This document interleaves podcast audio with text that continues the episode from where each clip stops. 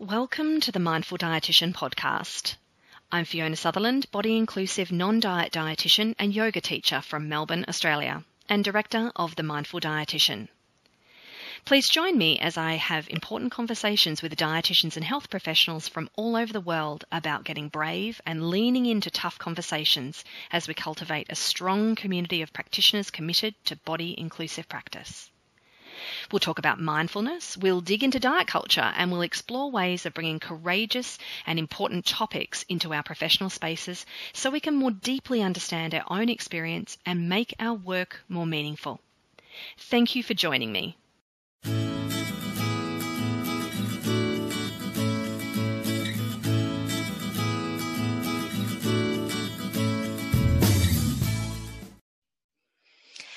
Everyone, and welcome back to this next episode of the Mindful Dietitian podcast. I'm joining you from Wurundjeri country in the southeast corner of Australia, and I'd like to pay my genuine respects to the traditional owners of this land, as well as elders past, present, and those still to come. I am so grateful to be a visitor on this beautiful country, and thank you so much to the extraordinary custodianship of our first Australians. Today I'm talking again, and I'll tell you why again, with Christy Harrison, an anti diet registered dietitian nutritionist, certified intuitive eating counselor, and author of the book Anti Diet Reclaim Your Time, Money, Well-Being, and Happiness Through Intuitive Eating. So you may remember that Christy was one of my very first guests about 60 episodes ago. You'll probably know her as the host of Food Psych Podcast, where she has interviewed literally hundreds of extraordinary leaders from all over the world from the fields of advocacy, activism, and body liberation spaces.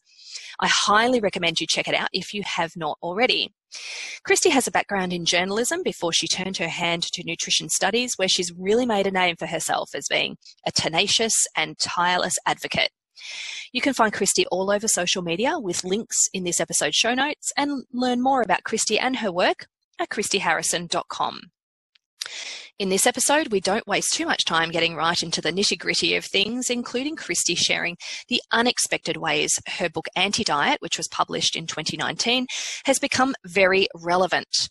How diet culture stops us from participating in life and in revolutions, why and how we can move away from the binary and binary thinking, the importance of understanding how we orient in the world and the inner processes of quote unquote doing the work how we can use our interoceptive awareness as our guide when doing anti oppression work, what we need to think about before extending anti diet messaging to other areas of oppression, and a fantastic lesson in how we can avoid cultural appropriation.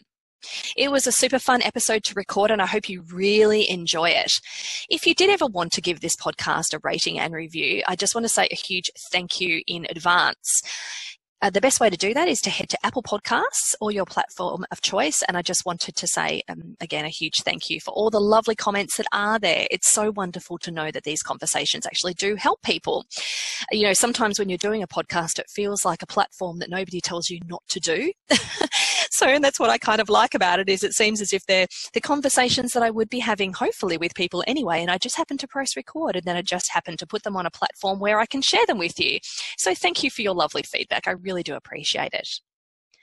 Although I and we wish we could get back into live training. Ah, it's online learning that's a place to be. So, if you're looking for some opportunities to boost your learning and growth, or some great resources to keep you going or that you can share with colleagues or other health professionals, you'll find a whole stack of them on the Mindful Dietitian website, which is www.themindfuldietitian.com.au. You'll also find out more about supervision for dietitians, or what I've come to name as reflective supervision and take a look at past episodes of this podcast. So there's plenty to keep you occupied while the world is in the upside down. Okay, so let's get on to the main event, and here's my chat with Christy Harrison. Well, hello there, Christy Harrison. How are you doing, my friend? Wonderful to have oh. you on. Oh my God, so great to be back on. So good to talk with you as always. I'm I'm happy to be here.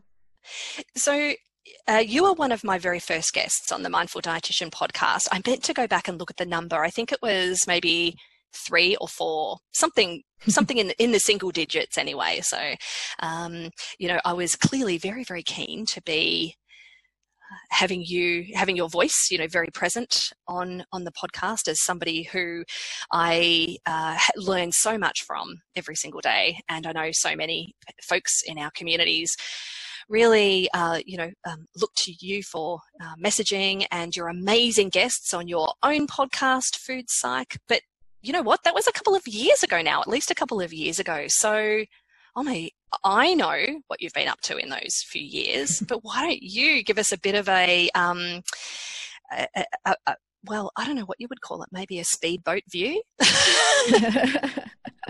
yeah, I'll, I'll, I'll speed everyone through what I've been up to.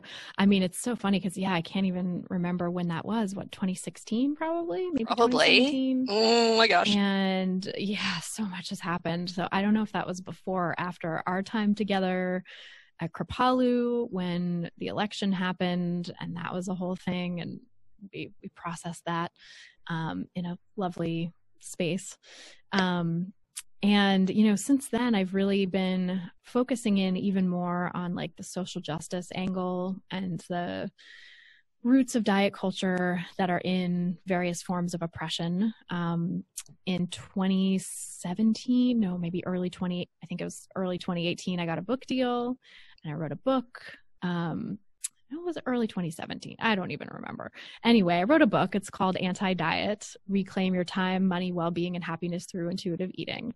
And it's, it's fantastic. if you haven't got it, do. Thank you. Please. Thank you. yeah, it's it was a wonderful experience to write and a labor of love, but also just very fulfilling because it culminated, it brought together so much of what I have been working on with the podcast for the past seven years. And, you know, before that, even I was researching a different book idea that I was going to write, and that didn't end up happening, but it kind of morphed into the basis for the podcast. And then that helped support this book that I eventually wrote. So it's really like the culmination of like 10 years of research and writing and speaking and thinking in this area of dismantling diet culture and looking at what diet culture is and where its roots are and how it harms us and how it's related to other systems of oppression like racism and misogyny and you know bigotry in general. And um, so yeah the, the process of writing the book was just so fulfilling. And it came out in late 2019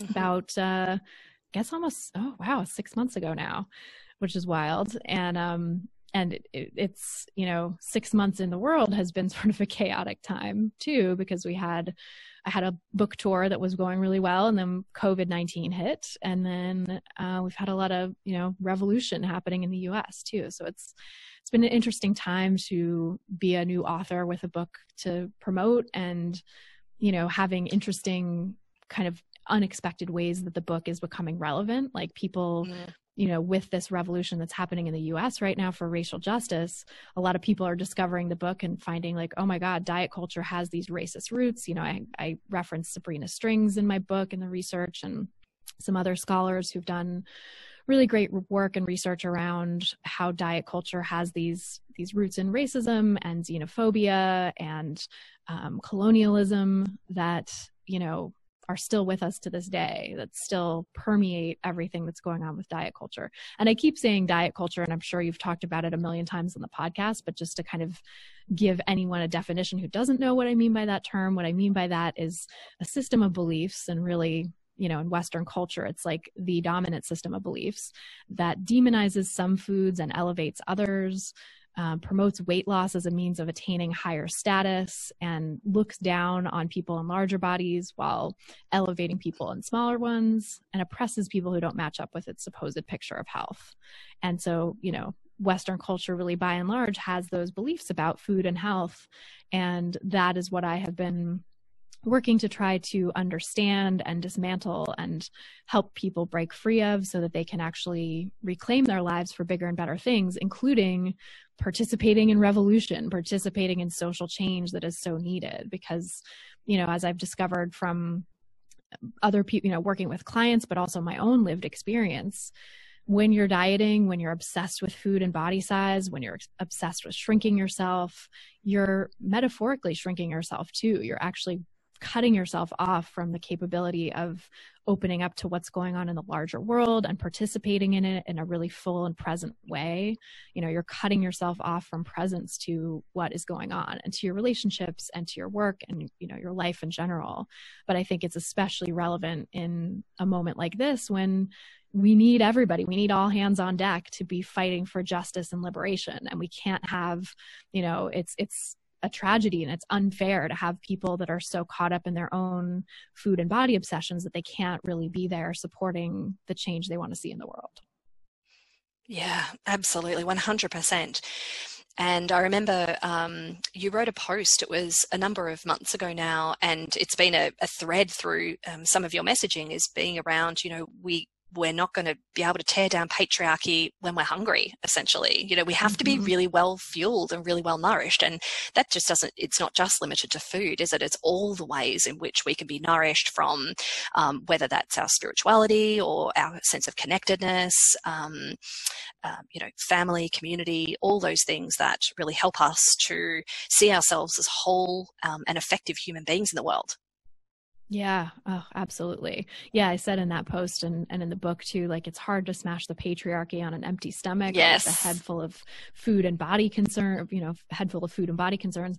And really that's, I think that applies also to smashing racism and white supremacy, to mm-hmm. smashing mm-hmm. ableism and homophobia. And, you know, all of these things kind of have the same roots in white supremacy, actually. I think a lot of it goes back to white supremacy, but also like cis heteropatriarchy. And, and it's hard to like tear down those systems literally when we cannot concentrate on these ideas because they're kind of big ideas and learning to think differently and you know learning relearning and unlearning things that we have picked up from the culture and learning learning new liberatory frameworks is like it takes a lot of bandwidth. It takes a lot of mental energy and you know you can feel really exhausted by it even when you are well nourished even when you are well fueled with food and with you know people around you to support you and mental health support and space and you know privileges to have enough food and um, to have you know a roof over your head and things like that. So imagine if you're you know if you're starving right if you're mm-hmm. if you're engaging in disordered eating behaviors that are taking up all of your mental space and time and energy and also if you're food insecure or yes. if you're experiencing racist violence and the trauma and constant re-traumatization of that you know all of those things all of those you know ways in which we can be sort of taken away from our purpose um, you know really includes diet culture and i think in this day and age especially a lot of people who consider themselves progressive have beliefs about food and body stuff mm. that actually are really antithetical to what they believe in other areas. They're really antithetical to their core values, such as, you know, cutting out certain foods like going gluten free not because of celiac disease or wheat allergy but because you know it's supposedly the thing to do right or um, only eating you know sustainable organic locally grown quote unquote whole foods you know plant based whatever you know having that take up so much of your mental time and space that you can't actually devote time and energy to the things that are maybe larger issues in the world you know? And i know a lot of people you know and myself included really value the environment and trying to make a difference in how we shop and how we purchase. But as i've experienced in my own history and I write about in the book too like that can take you if you get down that rabbit hole too far and you get to a place where you know you're in this sort of diet culture thinking about wellness and about food where it's like you know you have to think about what's pure and what's clean and and what's good and what's bad and is okay and not okay. And there are these binary ways of thinking about food that are also really tied up in sort of um, covert beliefs that thinness is is rightness and thinness is the way to be and that you know if you're eating the quote unquote wrong foods then you're going to get fat and there's something wrong with that. You know all of those are sort of latent beliefs in this new modern guise of diet culture that I call the wellness diet and yet, a lot of really progressive people believe in the wellness diet and believe in the tenets of people like Michael Pollan and Marion Nestle and Eric Schlosser, some of the sort of early intellectual forerunners of what what we have now in this kind of quote unquote wellness world. Um, and in the book, I really trace the the ways in which those folks' thinking is very rooted in weight weight stigma, you know, fat phobia, and in um, very black and white binary thinking about food. It's interesting, Christy, you're talking about binary ways of thinking. Um, one of the things that I really appreciate uh, about uh, Lucy Aphramor, who is a UK based uh, activist, she is a poetitian. Uh, uh, that's how she describes herself. She's a poet and a dietitian, and somebody whose work I deeply admire.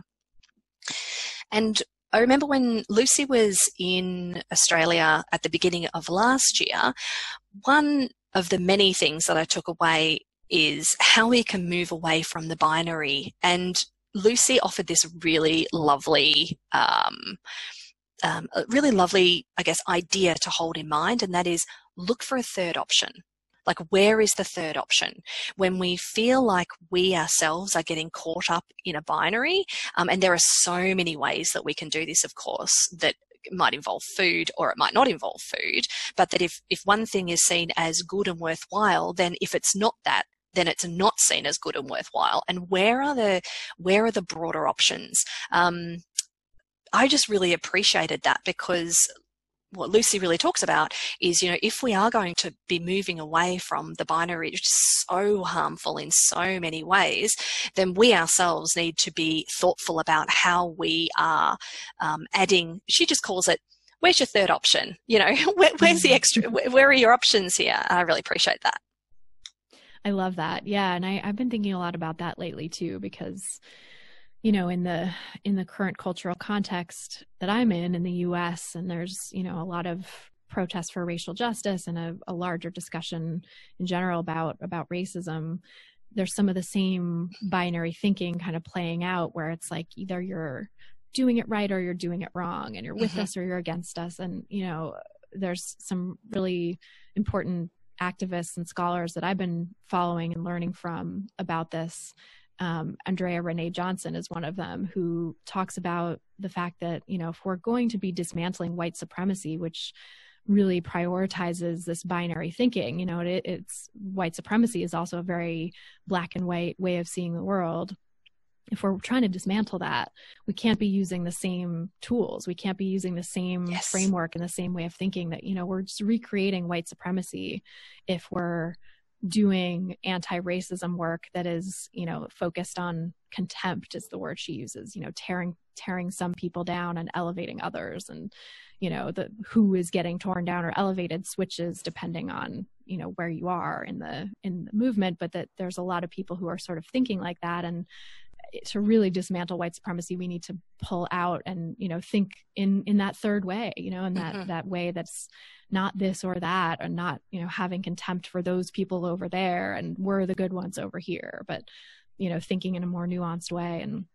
and that's really been influencing my work lately too because you know i think I mean, my book is called Anti Diet, right? It's like anti this thing. And I think there is a real place for calling out systems of oppression like anti diet, anti racism. You know, here are the things that we are fighting against, here are the systems that we are trying to dismantle. And when we're doing that, we can't just sort of jump to this is the good way over here, right? Yes. And and recognizing too that you know, I've, this is something I've also learned from some anti-racism activists like um, Ijeoma Oluo and Ibram X. Kendi talk about this with anti-racism, that it's not like a discrete act, like now you are anti-racist. It's a yes. practice. It's something that you're always learning and striving for and that you know Ijeoma Oluo says like the beauty of it is that you don't have to be like totally free from racism you can be recognizing that you still have some racist beliefs conditioned into you because we all do living in racist white supremacist culture and you're actively working against them and you're actively working to dismantle them. And i think that's really you know obviously racism and diet culture are two very different things although they're kind of intertwined and have similar roots and um, you know impact people in some of the similar in some similar ways but also are very very different in their impacts um, in many ways but I think, you know, I, I've been sort of taking that into my work in anti diet too, in my anti diet space, you know, thinking about uh, anti being anti-diet as a practice mm. and an ongoing you know sort of orientation to the world that you're you're committed to dismantling diet culture wherever it lives but you know that it it does live in you it lives in all of us you know that there's going to be moments of diet culture that pop up for you that you know you don't have to like self-flagellate about and say oh my god i'm i'm the worst person in the world because now i'm you know i'm still doing diet culture but actually just becoming aware of them questioning them letting go of them you know doing the work to unlearn and dismantle the things that you're still holding on to from diet culture. And that it's hard and it's lifelong work and there's going to be moments of resistance and moments where you feel like you can't go any further and then suddenly you might you might make a quantum leap and and go further and it you know it's kind of stops and starts and but it's it's a practice that i think is worth engaging in because it is working toward justice. Yes yes. So I really love what you said a short time ago about this being a way that we orient to the world. And I think that I just wanted to to kind of draw that particular statement um, forward, like bring that forward, because um, you know for dietitians that are wanting to be doing um, uh, anti-diet work in the world that are um, that are you know, uh, wanting to d- dismantle um, systems of uh, within diet culture, but are not too sure how this intersects with other experiences, like, um, for example, um, disability or folks um, from LGBTQI communities or um, uh, Black and Indigenous people of colour communities. Um, it it's a I, th- I think the way that we orient to the world, and also I wonder if you might speak to the way that we orient to our own experiences as well and the experiences of others. Um, so you know, being able to maintain this sense of maybe of curiosity about our own edges, um, about the ways in which that we have related to food and eating and uh, bodies, particularly if we've been trained in our traditional dietetic methodology. Mm-hmm. Which has kind of trained us to orient towards our own experiences and the experiences of others in a particular way. Um, yeah, so I'm so curious about the, you know, the, this sense of orienting, particularly if we have um, been trained very traditionally and yet we are very committed to kind of um, unpacking the anti-diet work and are then curious mm-hmm. about how this looks in a in a broader intersectional sense. Oh yeah, such a good question. I think I mean, yeah, so many of us, I think, who are trained in the traditional dietetics model come in with this orientation towards food and eating and bodies and our own experience of like right and wrong. You know, in the mm-hmm. US, the the dietitians national um, organization motto is eat right. You know, it's eatright.org is the website. It's like that is uh, you know, that's that's the that's the thinking right? It's like we're, we're going to teach people how to eat right and and we're going to eat right you know? Like i mean i remember when i went back to school to become a dietitian having been a journalist already for 6 or 7 years covering food and nutrition and getting more and more sort of ensconced in this idea of like helping quote unquote end the o word epidemic you know? And like all of this this very weight stigmatizing toxic you know diet culture thinking about food and bodies. And when i went back to school to become a dietitian that just got amplified up to like 20 you know it was already at a 10 and it got turned up like the dial got doubled because now i was in this environment where i felt like i had to perform and be you know do the the perfect eating thing right? And be the model of a dietitian that i thought existed. And you know turns out so many of the people that were in my program with me were struggling with their own relationships with food too and also feeling so put upon and feeling like they had to be doing it quote unquote right. And you know that there there's this sort of unattainable ideal of how a dietitian is supposed to eat and how a dietitian is supposed to relate to food that I think really trips up so many of us. And probably a lot of the folks listening are working to come out of that, if not have, you know, feel really solid in their recovery, maybe are, are in process. Um, but probably, you know, most of the folks in this community, I would, I would imagine have started to question what we learned in school. But then I think a lot of times there's a reflexive sort of jumping from that into like okay, what's the exact opposite of that, right? What what can mm. I do that's, you know, completely antithetical to that? Which I think has a real a real place, you know, and I think that's that's a phase that I see oftentimes with clients too who are recovering is that they've been in this, you know, orthorexic way of thinking and this right and wrong, black and white, you know, I'm eating right or I'm being bad or whatever. And then, you know, they let go of that and they, they need to swing to the side of abundance and let just fully letting go and not having rules. And that's like an important developmental stage, I think, in healing your relationship with food. Mm-hmm. Mm-hmm. And I think, you know, eventually with whether it's you know with a person who's recovering or whether it's with a dietitian in our practice who's sort of trying to find a path that works for us we do kind of end up coming to this third way and you can't really push when the third way happens and you can't you know legislate that it's going to happen right because i think especially for people who are recovering they want to skip the step of like feeling really free with food and like all of the scary, unwieldy kind of feelings that come up with that. You know, they want to skip through that and just get to the part where they're like, quote unquote, a balanced eater, which in their mind, when they're thinking of it like that, usually is like, oh, I just never want sweets. Oh, I just, all, you know, it's like this sort of picture of what supposed balance looks like that's actually really coming from diet culture and conditioned from diet culture thinking. And with you know those of us in in practice as dietitians i think it might look like you know we're thinking that you know there's going to be some sort of balance that you know again it's kind of coming from a diet culture place.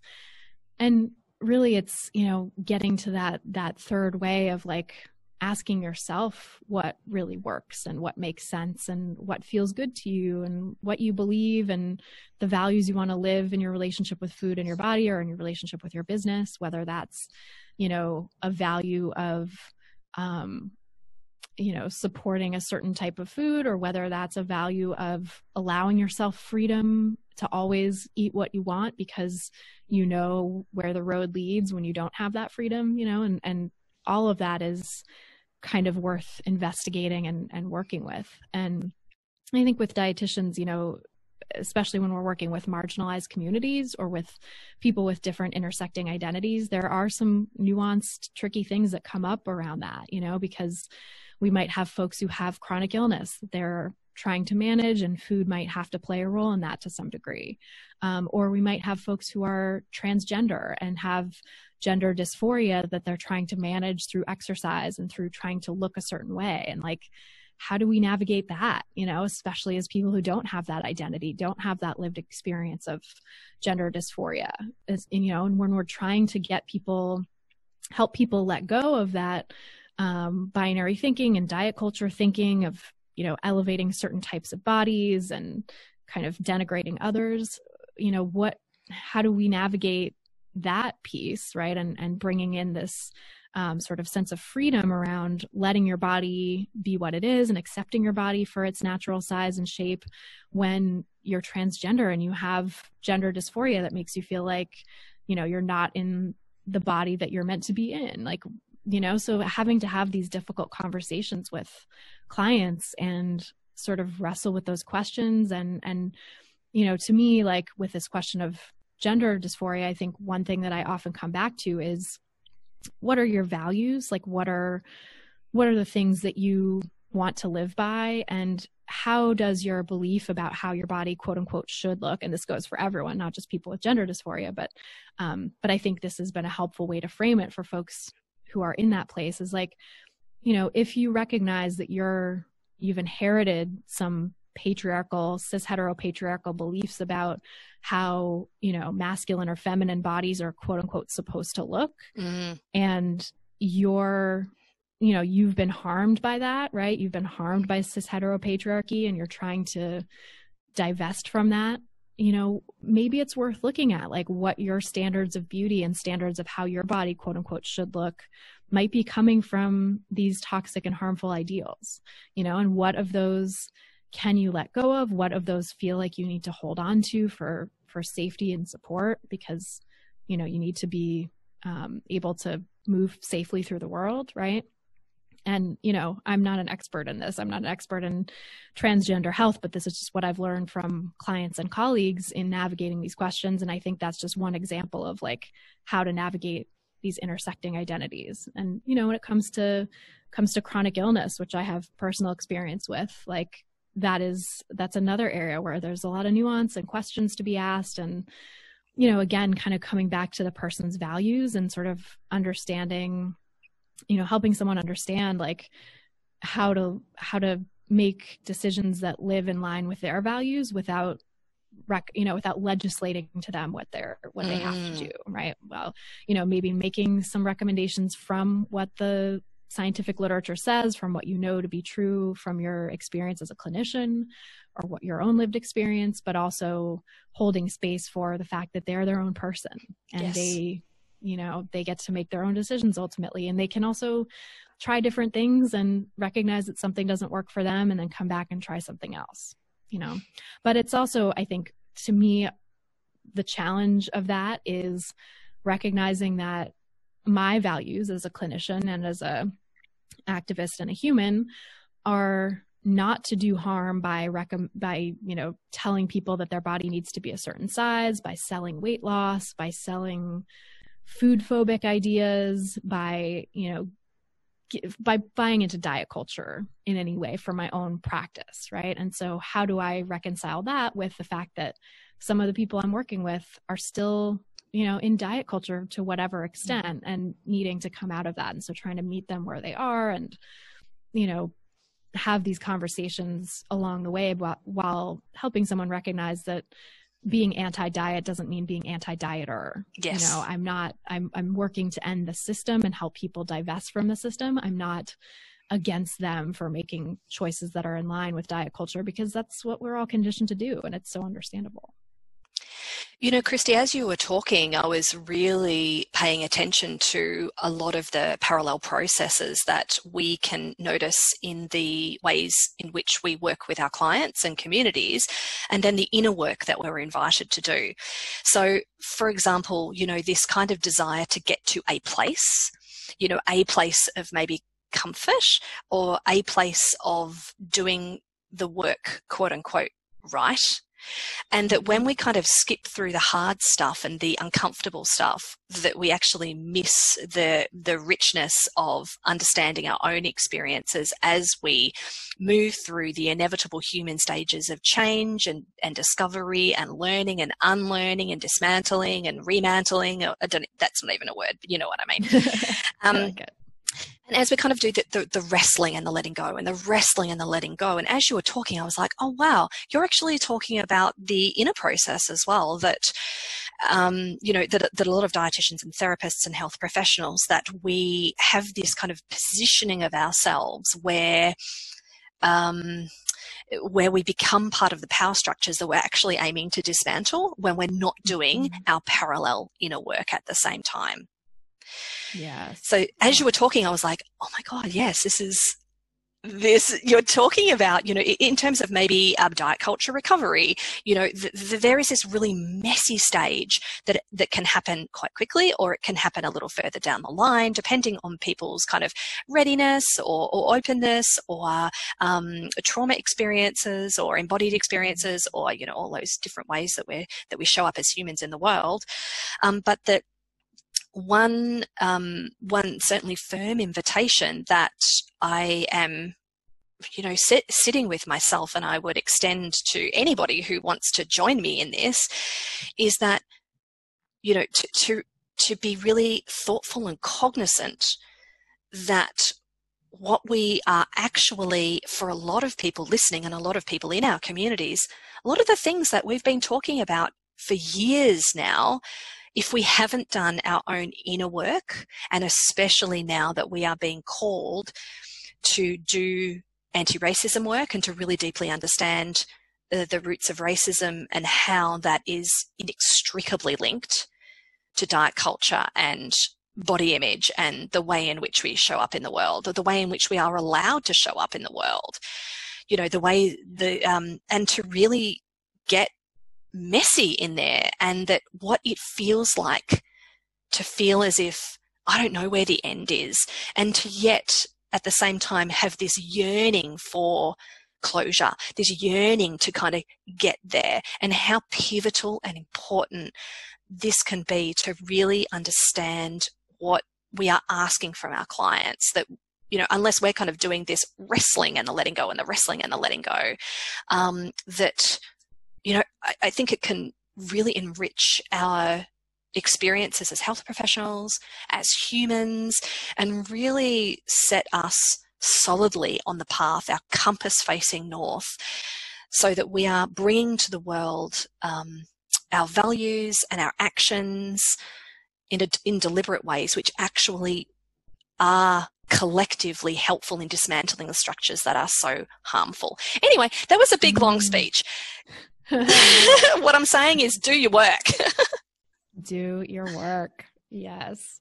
And I feel like that is a call that has that I've had to answer again and again. You know, it's like the wrestling and the letting go even comes with the call to do the work, you know. Sometimes like just like ah, I can't, you know, and there's there's a, a period of sort of just putting it down and integrating and then you know something else calls me to do the work. You know now with the situation in the US I feel called to do more anti-racism work and and recognizing I shared this on an episode of my podcast that's going out next week so who knows when this will air but you know shared that um I recognized that like I had been doing the anti-racism work you know three or four years ago when HAES the the health at every size community really started to push for that and bring that into conferences and into trainings and everything we did and you know the ASDAH leadership board getting anti-oppression training and so you know doing quite a few trainings all in a row and around the same time and feeling like okay like i'm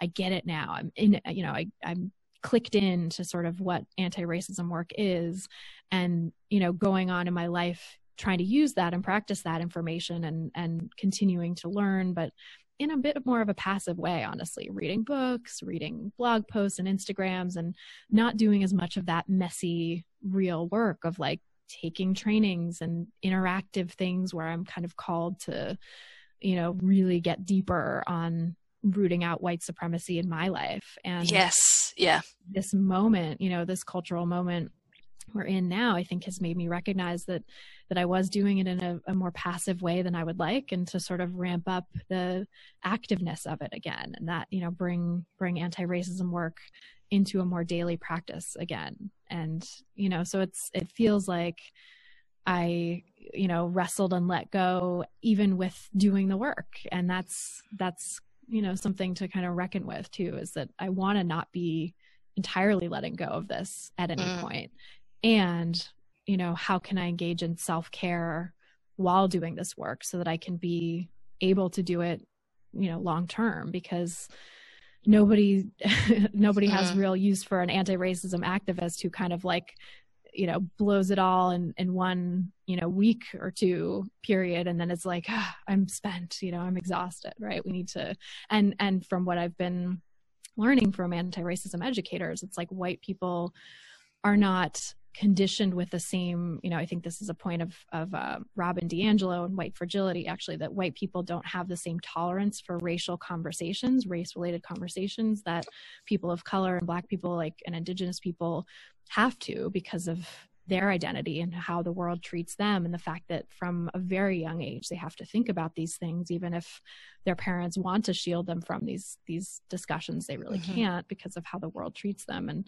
you know white folks we have the privilege to kind of go through the world in this bubble in this you know white privilege bubble that doesn't make us have to engage with those those topics and so it's hard and it feels exhausting to white folks who haven't developed that that kind of muscle, you know, that it, that people of color have had to develop. And so how can we develop it? How can we start to engage and do that work more continuously so that it doesn't feel so taxing and it doesn't feel like we're going to burn out at any time, you know, and, and that doing the work consistently, I think is a huge part of the work too, is learning how to do it without burning out.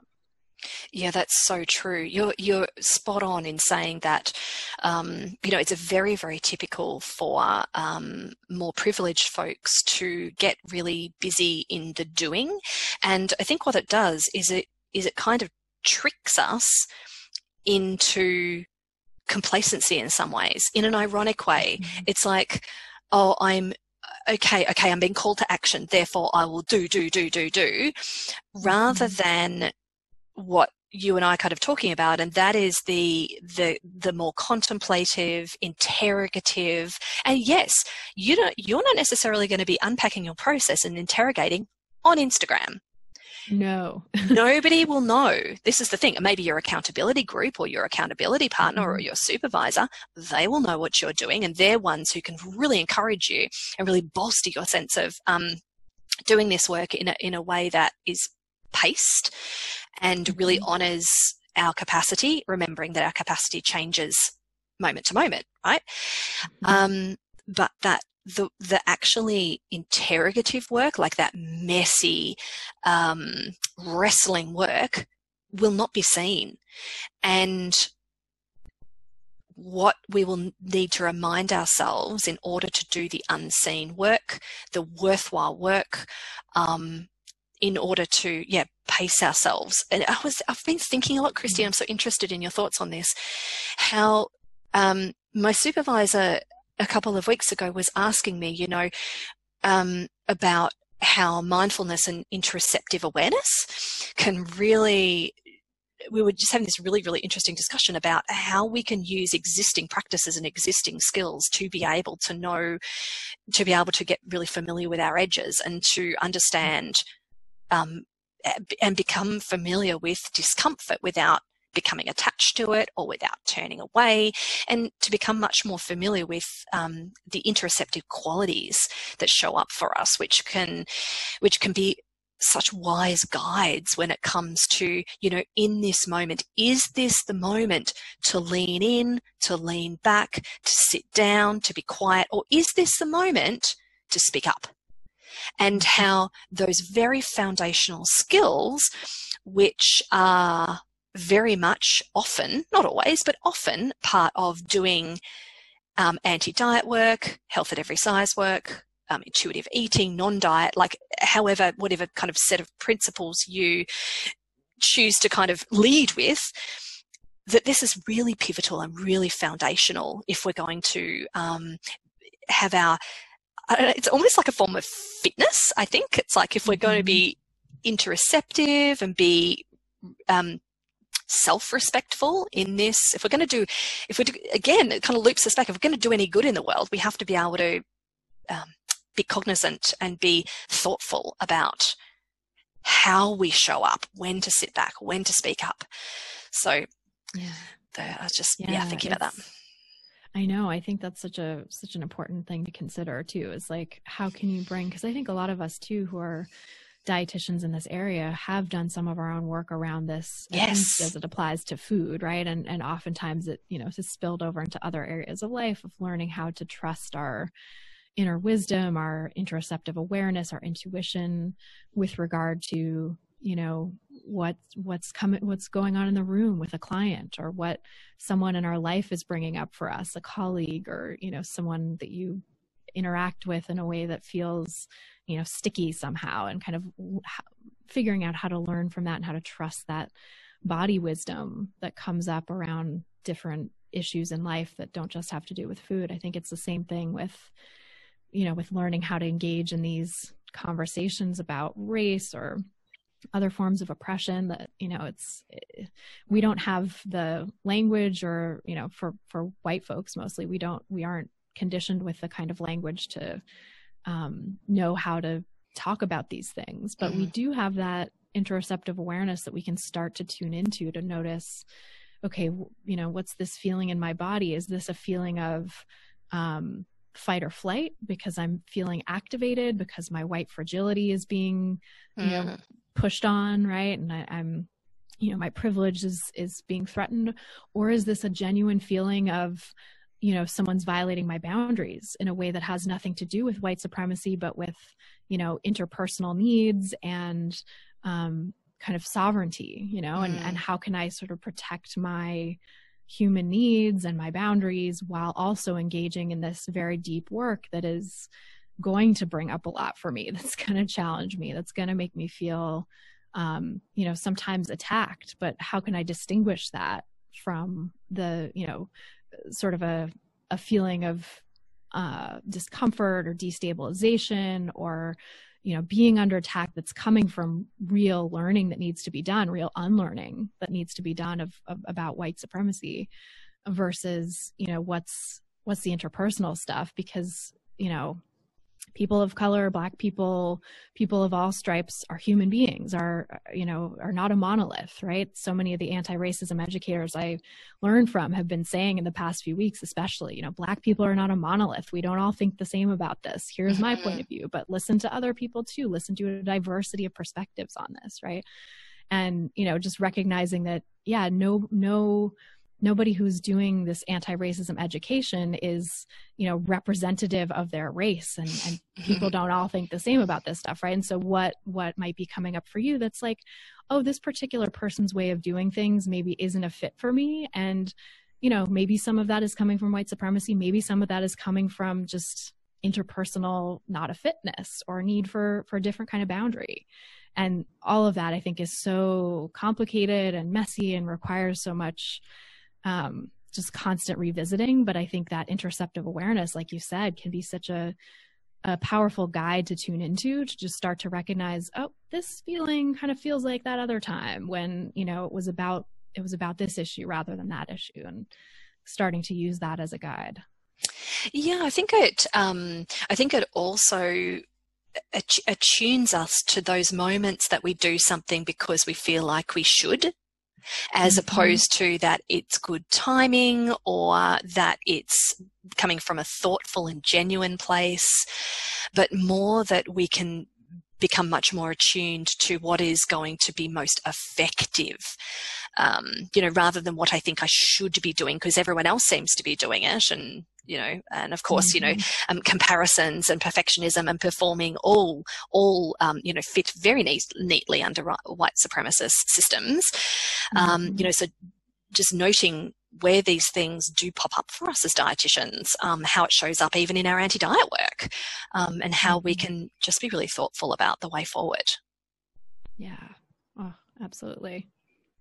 Christy, I wanted to ask you a little bit about, you know, um, one thing that you um, that you talk a lot about, you've written a lot about, um, and you actually have a course about is an, anti, anti or anti-diet messaging. And so I'm curious to hear a little bit more about your thoughts as to how um, we can be uh, thoughtful about extending anti-diet messaging towards, um, you know, towards in, in the direction of anti-oppression messaging. And, you know, obviously this is not a jump, kind of jump the fence really quickly and let's kind of get these messages out. But what do you, what, what do you see as maybe the work that people who are already actively involved in anti-diet messaging, as a lot of people in our community already are, or, or um, you know, eating disorder recovery messaging, for example, what's the mm-hmm. kind of extension of that work do you think that can give people a little bit of direction as to where to go next? Yeah, such a good question, and this is something that I've been asking myself and and preparing to add into my anti-diet message course because you know I touch on it a little bit but it's not you know i'm realizing that i want to really expand that section and have have more resources on that because i think it is it's so intertwined right? It's you know we really can't do anti-diet work that is truly able to help people divest from diet culture without also helping them divest from white supremacy and you know from patriarchy and from transphobia and, and all of these other forms of oppression. You know racism is the thing that is most on people's minds right now but i think all of these other forms of oppression are are tied in in, in some ways with anti-diet work. Um, and so you know i think one thing to sort of keep in mind i guess for people who already have been practicing this and doing the work on their anti-diet messaging and and you know being sensitive to people's needs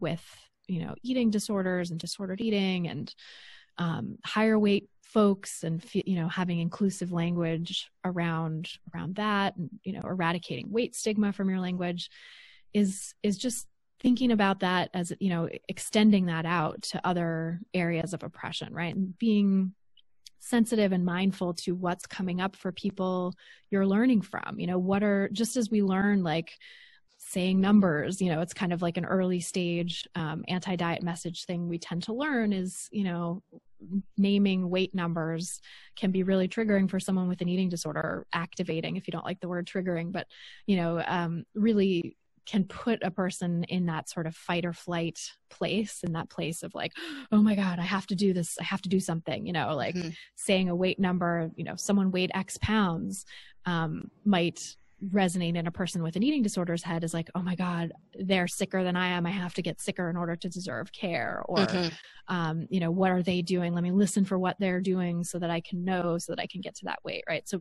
we learn that by you know some of us by by experience by recognizing oh yeah that used to trigger me when i was going through that. But a lot of us i think also you know i myself didn't even know that those things were triggers or that they that they had a name that they were potentially activating to people with eating disorders.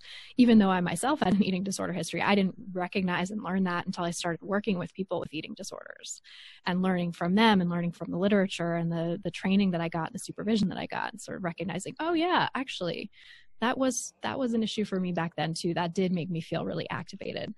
Um, so you know kind of taking that same approach of like can I, how, how can i learn how to be the most sensitive possible to this population and and just starting to do that work you know starting to listen to what people are saying and the the things that people find problematic you know i just um, earlier today did a post of something that I learned from um, an anti-racism course by Monique Melton, who was talking about cultural appropriation. Oh, I saw you know, that.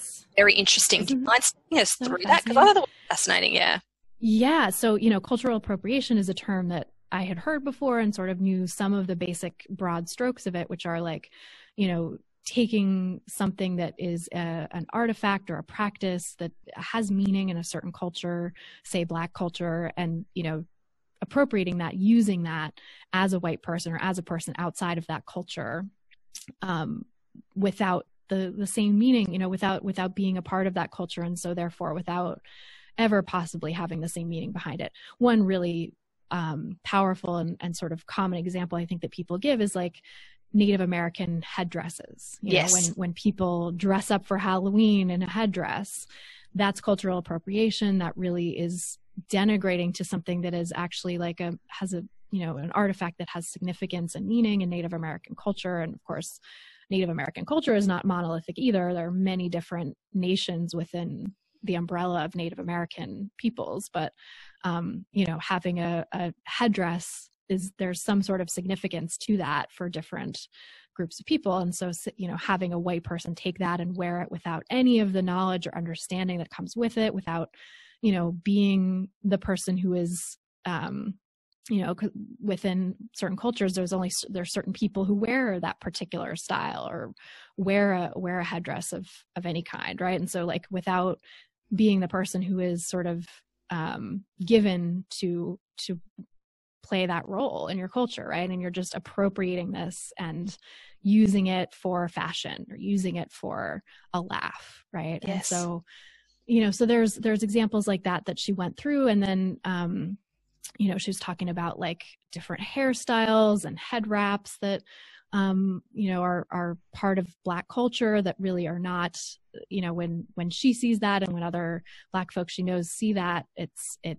it doesn't feel good right? It's not it doesn't resonate. Um, it feels like like appropriation because people are using these these artifacts of culture without understanding the the context in which they come from and without being a part of that community. Mm-hmm. and then she shared this thing that blew my mind that i'd never heard before where she said you know that um, this idea of white women wanting to get a booty and like yeah. fitness professionals marketing oh, what was it? Booty building programs is what she called them. And i was like oh my gosh i yes like i don't really follow that world anymore i hear about it a little bit from my clients but when she said booty building programs i immediately knew what she was talking about you know booty building programs for white women is mm. a form of mm. cultural appropriation because you know having a, a big booty is a thing in black culture that's been celebrated and you know in the 90s and and before and various times throughout history there's been you know sort of a denigration of having a big butt. And in white culture you know when i was growing up that was it was certainly like a bad thing. You know it mm-hmm. wasn't seen as a good thing to have a big butt. It was like you wanted the flattest butt possible. That was the the white cultural standard at the time. And now we have this you know emphasis on the big booty and these these you know fitness professionals selling programs to white women to try to get a big booty. And like you know that's uh, you know my sort of thinking on this too after she because she kind of discussed that you know pretty briefly and then we moved on to some other things. But you know i was reflecting on it afterwards and thinking like yeah these you know quote unquote booty building programs that are about like muscular you know getting a more muscular butt really and, and exercises to try to bulk up your butt it's kind of saying that a butt is not good enough unless it is muscular, right? And that's an, that's another thing that comes from yeah. diet culture and white supremacy. You know that it's this emphasis on muscularity, and the white woman big booty aesthetic also is, you know, comes along with all these other diet culture aesthetics too. It's kind of like appropriating just this one thing from black culture and tacking on to the white woman mm. diet culture aesthetic that really is the oppressive aesthetic that that applies you know that gets um, sort of put upon people of all ethnicities, right? That, that it's this white supremacist beauty ideal that you're supposed to be, you know, super thin and muscular, but also now, you know, in the uh, two thousand, you know, 2010s and, and 20s now have, you're also supposed to have a big butt, but while remaining super thin and muscular and having like big boobs and all these other mm. Eurocentric features, you know? And so it's really, it's really problematic because it's appropriating this thing that that is you know has been celebrated in black culture and denigrated in white culture and now saying okay white women when you do this it's beautiful. And mm.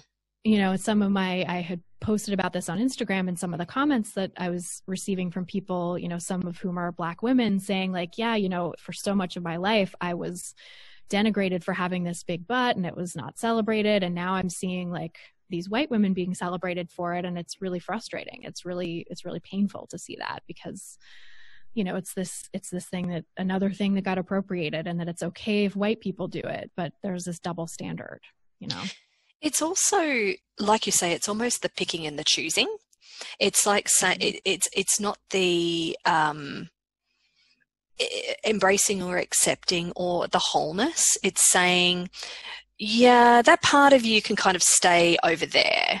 And this part of you, I think we can use for our own gain or for our own purposes of worthiness and value. And that's just so messed up in so many ways. Yes. Oh my goodness.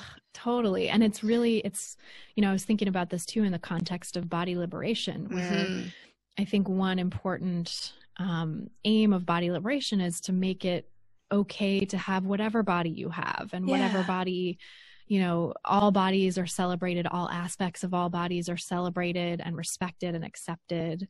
Nobody is made to feel shame for you know whatever aspects of their body that that don't you know that we got to blow up the cultural ideal that there's any sort of way that a body quote unquote should, should look. Yep. Yeah. And i think this idea of like you know wanting to get wanting either feeling either looking down on someone for the way their body is you know size and shape and different aspects of it or looking at it and saying oh this person has what i don't have and therefore i'm less than and i'm bad mm-hmm. and and or wanting to like get what they have and like ooh i want a butt like hers i need to get it through mm. you know mm. exercise all of that is actually a product of white supremacy. Oh my it's god! Like yes, sort of like colonizing and, and yes, and taking. or like oh denigrating yourself because you're not good enough. You know, because you're comparing and lifting up someone as the standard and better than. So again, it goes back to that black and white kind of thinking mm-hmm, of mm-hmm. you know mm-hmm. one up, one down, and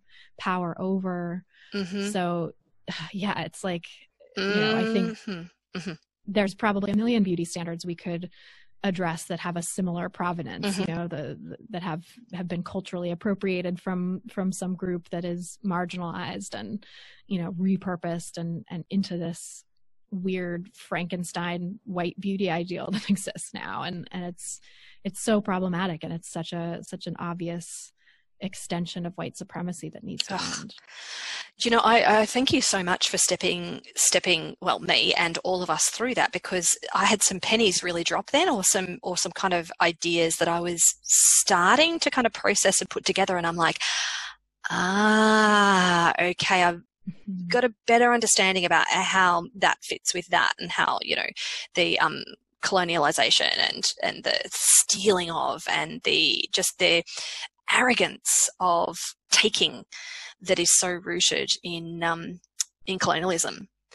Yes, mm, lots to think about. And, and one thing that one thing that oh I was going to just say no, one thing that Monique Melton said, and every I, I, would recommend everyone listening go check her out and take her classes and stuff because she's amazing and has such great. She's like the best metaphors and analogies. I feel like she she has a, a lot of great ways of explaining things around white supremacy and racism that just really make them click for me anyway and for a lot of people i think too um, but she said that you know for for folks who are white who are who have that sort of impulse of cultural appropriation to work on appreciation without appropriation you know to yeah. work on being able to appreciate and admire qualities of people that are different than you you are but not feel the need to to take, take and own them. and grab yeah. yes that grabbing and grasping and attachment is it's yeah it, it's all part of power systems, isn't it? It's all the wanting mm-hmm. the power over.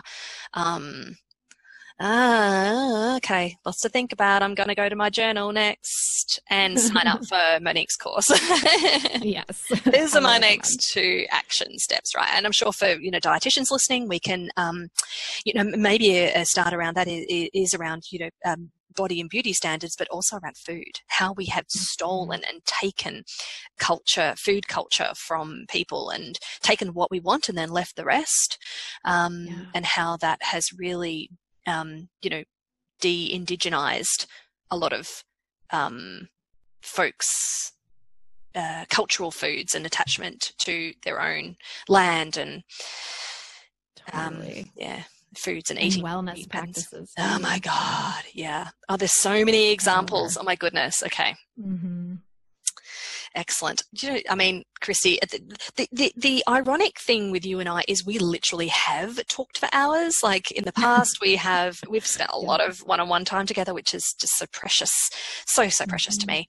Um, and thank you so so much. You know, so I'm sure that everybody listening is familiar with you, but how about you just just give us a reminder about where people can find you across different platforms, if you don't mind.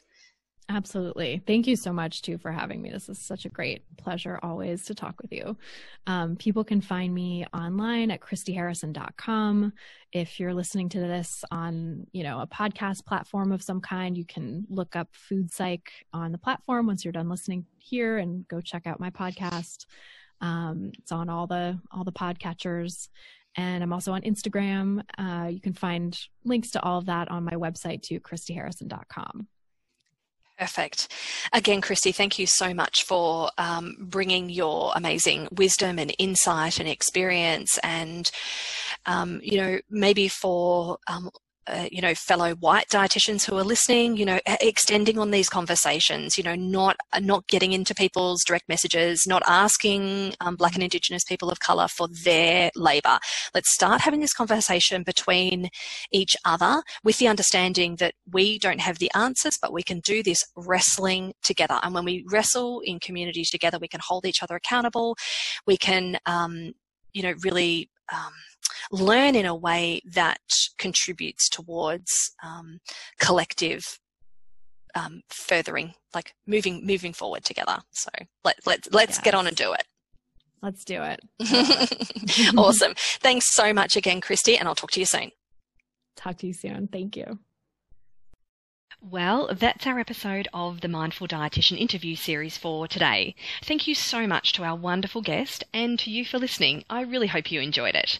Just a reminder that you can find me over on the website www.themindfuldietitian.com.au and please join actually quite a large group of wonderful and enthusiastic dietitians on the closed Facebook group The Mindful Dietitian. The music you hear is called Happiness from Bensound, used under the Creative Commons license. Have a great day, everyone.